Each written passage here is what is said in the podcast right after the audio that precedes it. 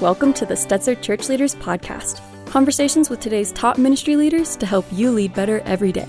And now, podcasting from the Wheaton College Billy Graham Center in Chicagoland, here are your hosts, Ed Stetzer and Daniel Yang. Welcome to the Stetzer Church Leaders Podcast, where we're helping Christian leaders navigate and lead through the cultural issues of our day. My name is Andrew McDonald, Associate Director of the Wheaton College Billy Graham Center Research Institute, and we're excited to have with us today Dr. Joy Qualls. Joy is a nationally recognized writer and speaker who currently serves as an Associate Professor of Communication Studies at Biola University. Joy writes and speaks on effective communication, leadership, and who we are as image bearers of Christ.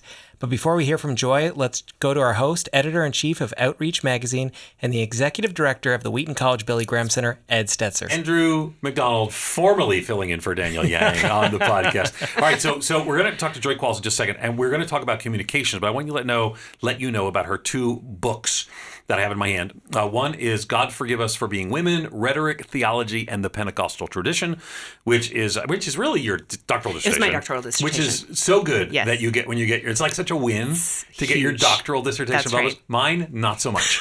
like me and my mom and my doctoral That's committee. right. That's so right. I wrote a book and the dissertation the same year, and it was a disaster. 365 pages, one for every page of the year. But this There is. God Forgive Us Being Women, and uh, and I, I tell tell us quickly about it. I know it's not gonna be our focus, Sure. but tell us It's, about it. it's a rhetorical study of the way we talk about, so so it is communication oriented, the way we talk about women in the Pentecostal tradition. Because in Pentecostal tradition, there is a openness Yeah. to women participating in every aspect For of the life of the years, church for 100 100 years, years.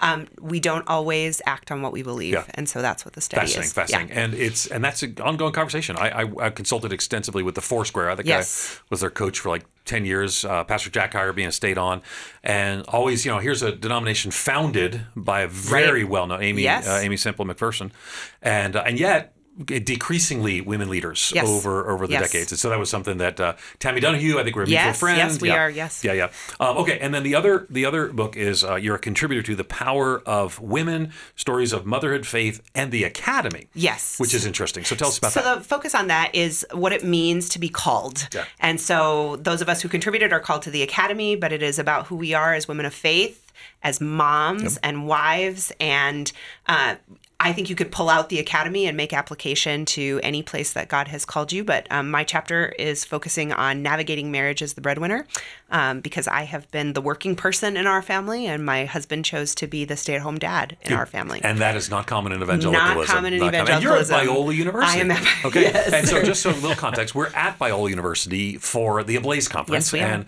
we are uh, all participants in this. Yes, we and are. perfect. You know, you're we're talking about the Jesus People movement. Kind of lines up right into your field Yes. as well. Though we're going to talk about communications today, but uh, we're here. It's sponsored by the Holy Spirit Center. Full It name? is, it is sponsored by the Center, Center, for the Ministry and Work of the Holy Spirit today. the longest center Today. Today. You don't forget- not not yesterday. Thursday. No. but today, unless Yeah. it's a Thursday. Well, I And want to be yesterday, today, and forever. Isn't that That's supposed well, to be the because we need to make it longer. I know. Um, uh, Oscar Merlo, who's uh, leader of that Yes, we're and Barry he's Corey, of course, hosting us here on the campus. So here's what we want to talk about today. Today. Today. Today.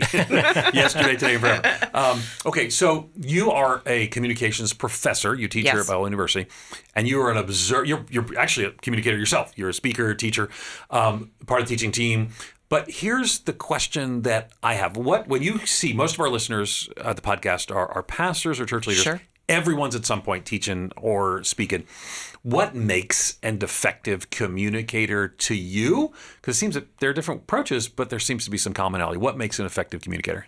So, an effective communicator is somebody who understands the five processes of the commu- of, of or the, the five elements of the communication process. So, who they are as the speaker, Yep. Who their audience is, Nice. which is what most of us miss, Yeah. what their message is, the channel they're delivering the message on, and the occasion that has called forth that message. See, this is why we have communication professors on the program. I know you said Andrew said let's not have her on, but I said no. I was dead set against it. I was dead set against. So you said the most common one was not understanding the audience, and I will tell That's you, right. um, I have certain audiences I'm very comfortable with. When I spoke here last time, I, well, I forget what it was called, the big missions conference they do every year. The it's just called the missions conference. Yeah. Missions it's conference. a great title for It a missions is. conference. It is. Col- speaking to college students scares me. Speaking to high schoolers terrifies me. Absolutely. Um, so my audience is, is a big struggle for me, and I Mm-hmm. I don't know that I can always relate to the same audience. So why is that the most common thing? Give us some examples. So that's the the most common challenge because most of us don't take the time to learn who our audience is. And part of the the challenge for somebody like me is understanding how to tailor my message for that audience. So not changing the message, Mm-hmm. not making the message different, but the reality is is that I speak to my 10-year-old very differently than I speak to one of our parents um, because their generations are different, their understandings of things are different. And if I speak to my in laws like my 10 year old, I'm going to offend them. Yeah. If I speak to my 10 year old like my, I won't say the age of my in laws, but if I speak to her like that, she, it's going to go straight over her head. And so I have to know my audience and, and, being a college professor can be very intimidating Yeah. in that regard. Like for the longest time, I was the young professor. So I listened to their music, I dressed the way they dressed, I did all of those things. I- I'm now starting to experience the generation gap. I miss right? being the young yeah, one. me too. but but they um I keep hearing that my kids are eventually going to be my cultural interpreters and we'll get that back again. So I'm waiting for for that moment with fear and trembling. But knowing and understanding our audience is so important because again, it's not about changing your message for them, but it's about understanding who they are so that they can best receive your message. But here's the thing that most people miss. You can have the most perfect message. It can be constructed in exactly the way it's supposed to be constructed, and your audience can even receive it the way they're supposed to receive it but God gave us all free will mm-hmm. and they get to choose to reject it even if it's exactly the way it's supposed to be. Mm-hmm. And that stinks because this is supposed to be formulaic and I'm supposed to be able to give you like here's the Yeah, recipe sure. Ed for how to Sure. be an effective communicator. But understanding that is actually a great pressure reliever for me because I don't have to deliver the mm-hmm. perfect message and I don't have to make sure that they all believe me because they all get to choose whether or not they believe me or not. But I need to do the best job that I can to try to get the message that has been given to me to them for that occasion. So most pastors, when when we think about communication for pastors, it's mainly around like preaching, and I mean that's the main way that people understand how they're going to communicate to their people. So as pastors are going about trying to craft their message, as they're looking at what is usually a spiritual act, how can pastors become better? How can they use the communication principles you're talking about to become better preachers? So I love the group of pastors that I get to hang out with. I have some really amazing friends who are pastors, and um, there is a group of us who meets twice a week. Uh, sometimes we're not always the one delivering the sermon, but if like if I've got time to get on the nine o'clock call, I want to be on that call because we work out the message together and we think about our different communities. So the way to become a more effective public communicator is to learn to become an effective interpersonal and group communicator because when you're standing in front of an audience it's really just you and one other person. That audience is a collective. They're they're one group of people. And so I, i'm actually much more comfortable in front of a large audience than I, like a room like this actually makes me a little nervous Interesting. because um, i'm on the spot and um, uh, there's two intense people looking at me. But if it's just me and that crowd it's just me and one other person having a conversation. And so i think we've become better preachers because we are learning how to work all of this stuff out amongst ourselves. We talk about what works, we talk about what doesn't, we talk about what we're wrestling with. It's a really vulnerable place. Um, we wrestle through the scripture together, and I think we've all become better preachers because we've learned how to articulate those things before we ever get up in front of our audience. Well, the, it, it, the the that kind of feedback is um, it's kind of a gift. You know, I, I was um, I was at Calvary Chapel, Fort Lauderdale, and afterwards they do a post service review, and they didn't invite me. I was a guest speaker, and I just happened to walk in where they're having the post service review, and there was stuff written on the board, and some of which was related to me, or maybe it was written on a sheet of paper. Anyway, and I loved it. I said. Whoa, whoa, whoa, whoa, whoa, whoa, whoa. Help me to do better tomorrow. Yes. Because I don't, you know, particularly I'm a common, frequent guest speaker. Sure. So I don't know the people as well, and I've kind of got some talks they want me to do. So that feedback appears to be a gift, but it has to be sought. Now you're in a group that seeks that together. Right, right. So what advice would you give to our audience, which is mainly pastors and church leaders, of how to find? Because not any, I mean, the only person consistently gives me honest feedback is Donna, my wife. right, right. Um, and she'll she actually grades. She'll, I'll say we got we made it the shorthand. I said A B C D. You know, you're familiar with the letters, right. But, but- she waits until Monday, right? She- like no, I, right I, I ask her. I Really? come, I come down from the stage Oh. and I say, So what I can't say stage. People be mad at me for saying stage. I come down from the sacred desk, and and and I, and she's eh, a couple things. But Okay. See, I thought she gave you the little cards that you gave her. During She's the just sermon, there just during the holding up sermon, be B. nice. Maybe Seven moves. point five. Exactly. exactly, probably. So, how do we find people who will give us honest feedback? Yeah. And is is it? You mentioned doing it Monday. Right. I kind of like the Saturday night review. Am I nuts? No, no. So so we meet on Tuesdays and Thursdays, and I think it has more to do with our schedule than anything else. But um, so I think one of the ways that you find so most of us met each other on the internet, and as much as we hate, you know. Admitting that Facebook can be a good place Yeah. to gather. Most of us started as part of a group of under 40 leaders. Most of us are over 40 now, but we started as under 40 leaders. And as uh, we have worked our way through ministry, uh, those relationships sort of became natural. The thing we coalesce around is all of our churches are lectionary churches. Okay, so you're not all at the same church. I, No, I thought you were part of a. No, team. it's- it's so these are people who are actually churches. having this conversation together. Yeah. Um, okay, so Six so, different churches. So you're preaching the lectionary though. So you are. I mean, it's almost like what a lot of people might recognize like a multi-site conversation. Sort of, but we don't all choose the same passages. Okay. So, you know, the part Oh, of it true. will be like, you know, yeah. like I'm doing the Old Testament this Yeah. week, or I'm doing, or Yeah. I'm staying away. Like well, we're hanging out in Job at our church right now, and there's some of the pastors in this group who are like, I'm not touching that with a 10 foot pole right Yeah, now. Okay. Right? Because Okay. they're probably living So Job. what then is the? It's a communication conversation that you're having, or is it more than that? It's life on life. Uh, It's it's a whole lot of everything. Okay. But one of the things that we'll talk about is how do I deliver this to my people? okay. And so then, I'll okay, so what's going on at your church right now? Okay. So you have that mutual feedback with That's one right. another. That's right. Which I think is probably valuable being across churches. I might think it's even more valuable being in one church. Oh, 100%. Okay. I think if you have a I mean I would advocate for this in a in a large church staff where perhaps you have a teaching team or Mm-hmm. you have um you know maybe the youth pastor gets a couple Sundays a, a year, but that should be part of that conversation every honest, week. We know those Sundays. It's the Sunday after Christmas and the Sunday after Thanksgiving. We, Or, or I'm in the Assemblies of God. It's it's general council. Oh, yeah, that's when the youth pastor council, gets, when the youth pastor gets to speak or somebody else. You know, that's that's what it is. Actually, I, I tweet um, one of my smart alecky tweets on the day before whatever the last Sunday of the year is. I tweet, "Let's pray for all the youth pastors preaching this Sunday." 100%. As a teaching pastor, that's my Sunday. Right. So I'm usually Yeah. bumping the youth pastor. I feel guilty. All right. So go back to the five steps again, Yes. because most people listening have not been trained. You used the word rhetoric so casually earlier. I know. I know. I just ran past it. Um, go to the five things and Sure. talk to us about communications and rhetoric and why it matters. Okay, so let me define rhetoric for you Please do. first. Yeah, because So- you did not earlier. I would I- like to. I almost jumped in, You- but I didn't want to be that guy. No, you Okay. could have. Okay. So, rhetoric is the human use of symbols to induce a response in other human beings. So, our communication is inherently human. Our language is symbolic, meaning that um, the words that we use, words themselves don't mean, people mean. The meaning is inside of us. It's in our communities. It's established in our social contexts, um, and and the way that we create connection through one another is through this process we call communication. Okay, so, I want to come back. So words don't have meaning. People Uh, mean. Right. People mean, which, by the way, is a you know basic principle of my field in missiology, but gets some people really riled up. So you're saying Sure. that words can mean whatever they mean, but we all think that. Like grace means something very different from one person to the other. That's exactly right. So so how do we understand truth as truth and Right. words? Because I Right. I believe that there is absolute truth and can be expressed in words. I believe the same thing. So, but I mean, it's kind of a universally held that words don't mean things. People mean things, and they use words to express them. So, how do we, how do we explain that to people?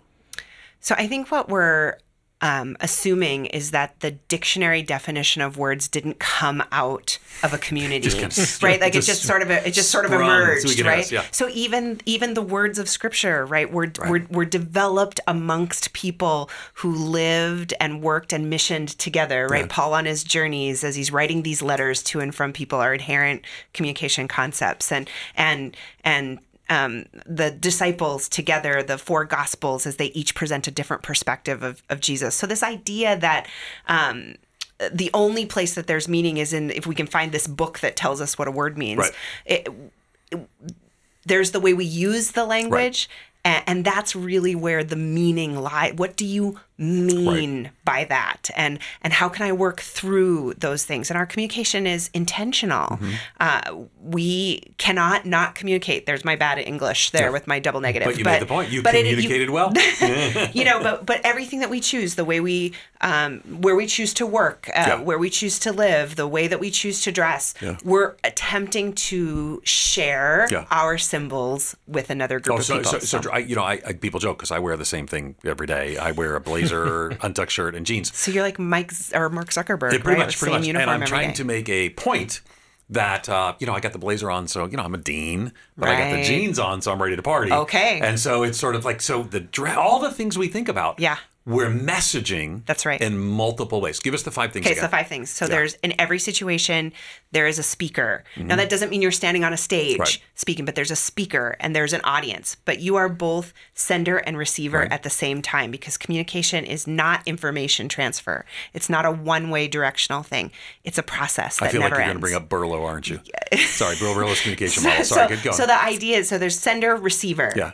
Then there's a message that goes between them, and then there's a channel. Right. So we're verbally communicating Right. with each other right, Right. now. That's the the channel. The channel is also through a microphone into a computer. Uh, the layers of channels, um, and then there is an occasion, which is what calls the communication forth. So in our case, we're here for a conference together. We had an opportunity to meet together. This is the occasion. Mm-hmm. We would not phone each other up and say, "Hey, let's have a conversation about the elements of communication right. today." Right? Though you might wish that Oh, we might I do would that. It would be that. awesome. Um, but but this is the occasion, so Yeah. we have an opportunity to focus on this subject Yeah. today. So the truth is, it's a miracle that any communication actually happens really at all. with all the noise, with all the feedback loops, right. et cetera, et cetera. That's right. But the, part of the challenge is, is that um, I think the lack of thought that many preachers and communicators put in, they'll spend hours on their message, but not as much time on um, how is this going to be communicated, how is it going to be received. It's very much, it's not listener centric. It's it's very much. Maybe the way they were even taught in seminary. You know, we're on the campus Could of very well be. Biola. We Yeah. love Talbot. Yeah, you know, right. I'm the dean of the grad, grad Yeah, school at Wheaton. yeah. But um, there is, I mean, I'm a missiologist, you're a communications professor. Learning to communicate well is essential to the future, yet most people don't spend the amount of time. What would it look like to improve as a community? Someone goes in and says, I want to do better. What do you tell them? Communicate more. Okay. So, it's practice. 10,000 hours. Ten, yeah, the uh, way to Carnegie Hall, right? Yeah. Practice, practice, practice. But it doesn't have to be again on a stage in front of an audience. Sit down Yeah. and work out that conversation across a table from someone. Uh, um, I always tell my students line up your stuffed animals on your bed Yeah. and and deliver that message and think about how it's going to be received. Whether it's message preparation or it's delivery preparation you got to put the time and the work in. There's just no substitute for um, for putting in that time. No amount of charisma no amount of natural talent none of those things will replace putting the time into that situation Good. Any rule of thumb on like um, prep time um, when you're giving a talk, a sermon, a message, something like that? I think it differs from person to person, but I have a tendency to um, I I preach to my car uh, way before I ever write a a message down. I lecture uh, walking around my neighborhood with my dog. Um, if my neighbors were to actually see what I was talking about, they'd probably be um, slightly disturbed by the conversation that's going on. But but I work it out in my head before I ever get to putting things down on paper. And I'm an English teacher's worst nightmare because I always wrote the paper before I wrote the outline because I'm just a brain dump person. So get it out on on paper and then begin to organize it and and work it out. So I think I think it depends on every person, but I I would say that that that you need to um, have not only thought about what you're going to say, but again, to who are you going to say? Who is your community? Who are you trying to reach? Who is this message for? Um, and it might not be everybody in Right. the audience, right. This week, it might be I need to speak with this group of people, Right. and next week, I need to speak with that group of people. But we all get to receive that in community as well. And so the message might not be for me Right.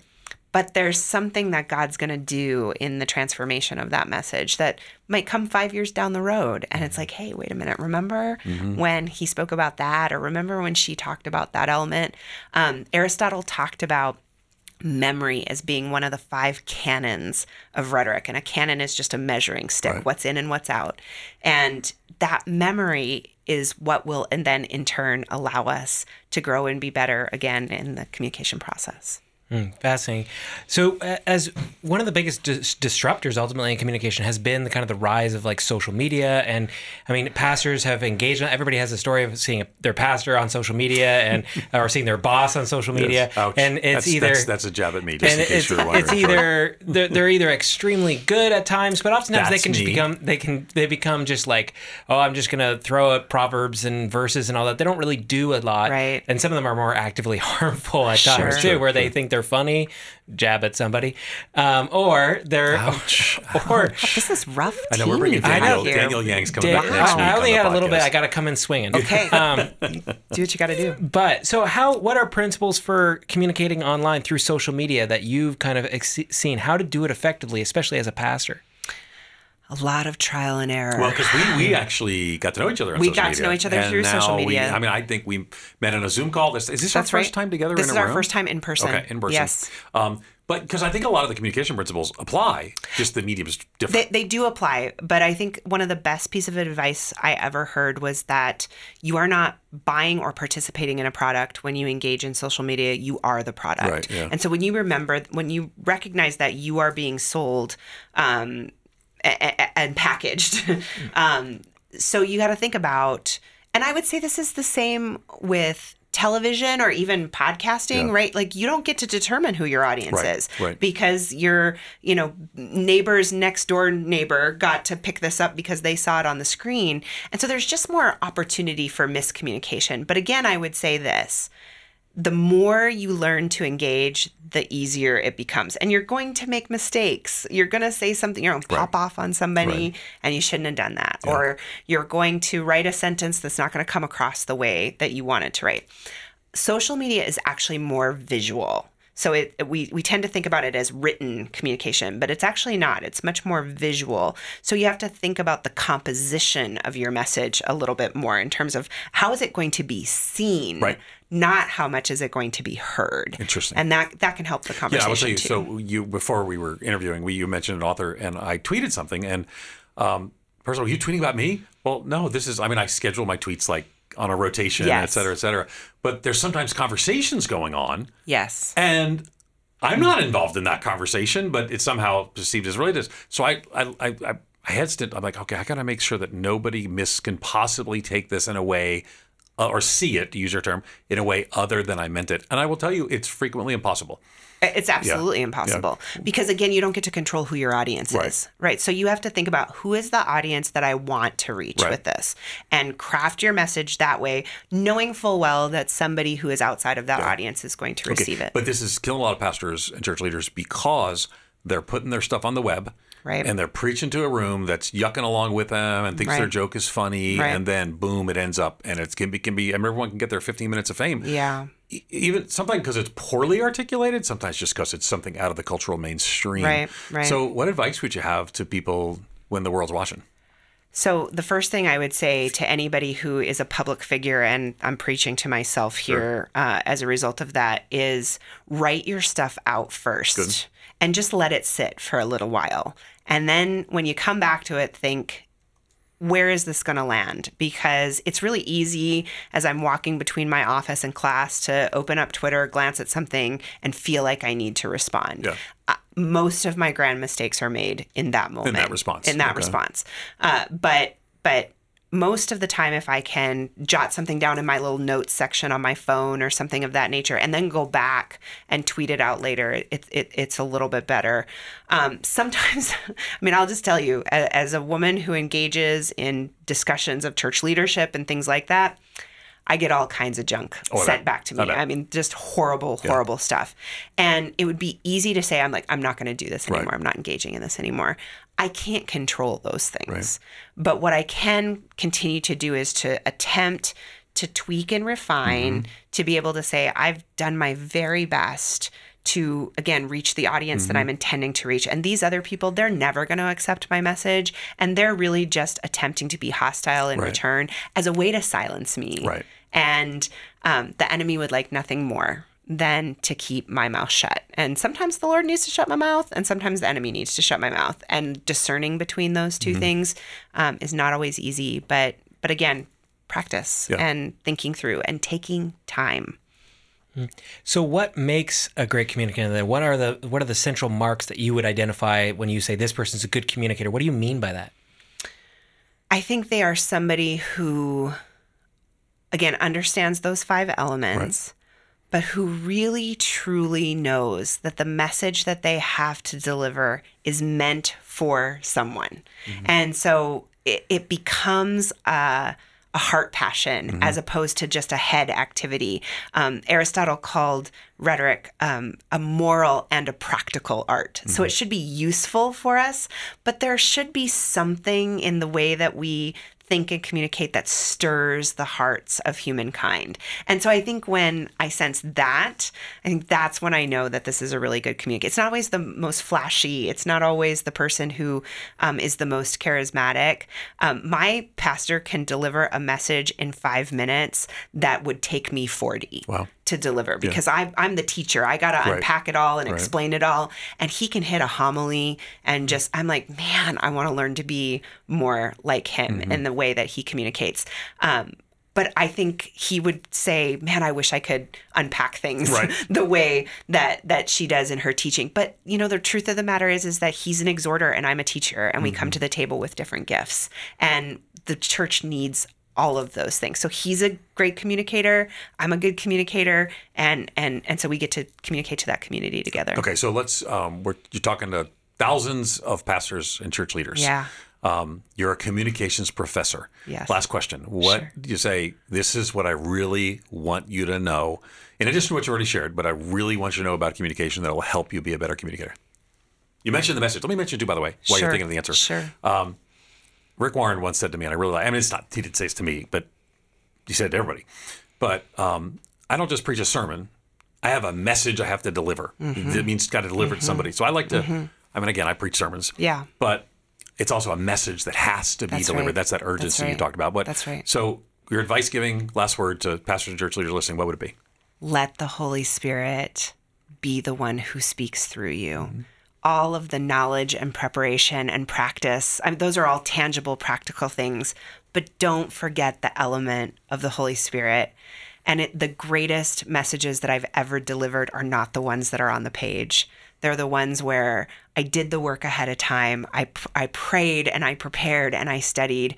But when I opened the, my mouth, it was the voice of the Holy Spirit that came through. And I think so often we think we have to be Rick Warren. We think we've got to be an orator like Greg Laurie, who we're going to hear from later tonight. We think we have to be those people. No, what we have to be is who we are with the Holy Spirit working through us. And and I think if if more pastors would let go and let the Holy Spirit work in them, they would be the communicator that they want to be. So you've given us a lot of the benefits of communication, why pastors should do it, but the, we, communication's also fallen on a harder time. There's people who are skeptical of like great communicators. We can think of pastors who are great communicators, but maybe have had some moral and leadership failures. How can people in churches and other church leaders see through kind of really great mm. communicators to some of the maybe the problems underneath it? It's good. Yeah, that's an important question. So here's what I would say charisma is never a substitute for character. Mm-hmm. And sometimes, I, I mean, listen, I've been taken in by a great communicator. It's it's that I love it. It's something that again stirs my soul. But you have to look beyond the communication moments. How are they living their lives? How do they treat people? How do they talk to their spouse? What's what's the way they treat the janitor Yeah. in the hallway? And character will rise to the top every single time. And even those of us who have been taken by a charismatic leader and feel disappointed by that knew we saw those red flags, we saw those things, and we chose Yep. the charisma over the character. And when we do that, it is a mistake. And if I have one prayer at all, it is that, Lord, let me be a person of character and integrity, and the charisma and the communication talent will follow. We've been talking to Dr. Joy Qualls, author of God Forgive Us for Being Women Rhetoric, Theology, and the Pentecostal Tradition. Thanks again for listening to the Stetzer Church Leaders Podcast. You can find more interviews as well as other great content for ministry leaders at churchleaders.com. If you found our conversation today helpful, we'd love for you to take a few moments to leave us a review on iTunes. That'll help other ministry leaders find us and benefit from our content. You can find this podcast as well as other great faith based podcasts on the Faith Play app, available for both Apple and Android. You've been listening to the Stetzer Church Leaders Podcast. For more great interviews, as well as articles, videos, and free resources, visit our website at churchleaders.com. Thanks for listening.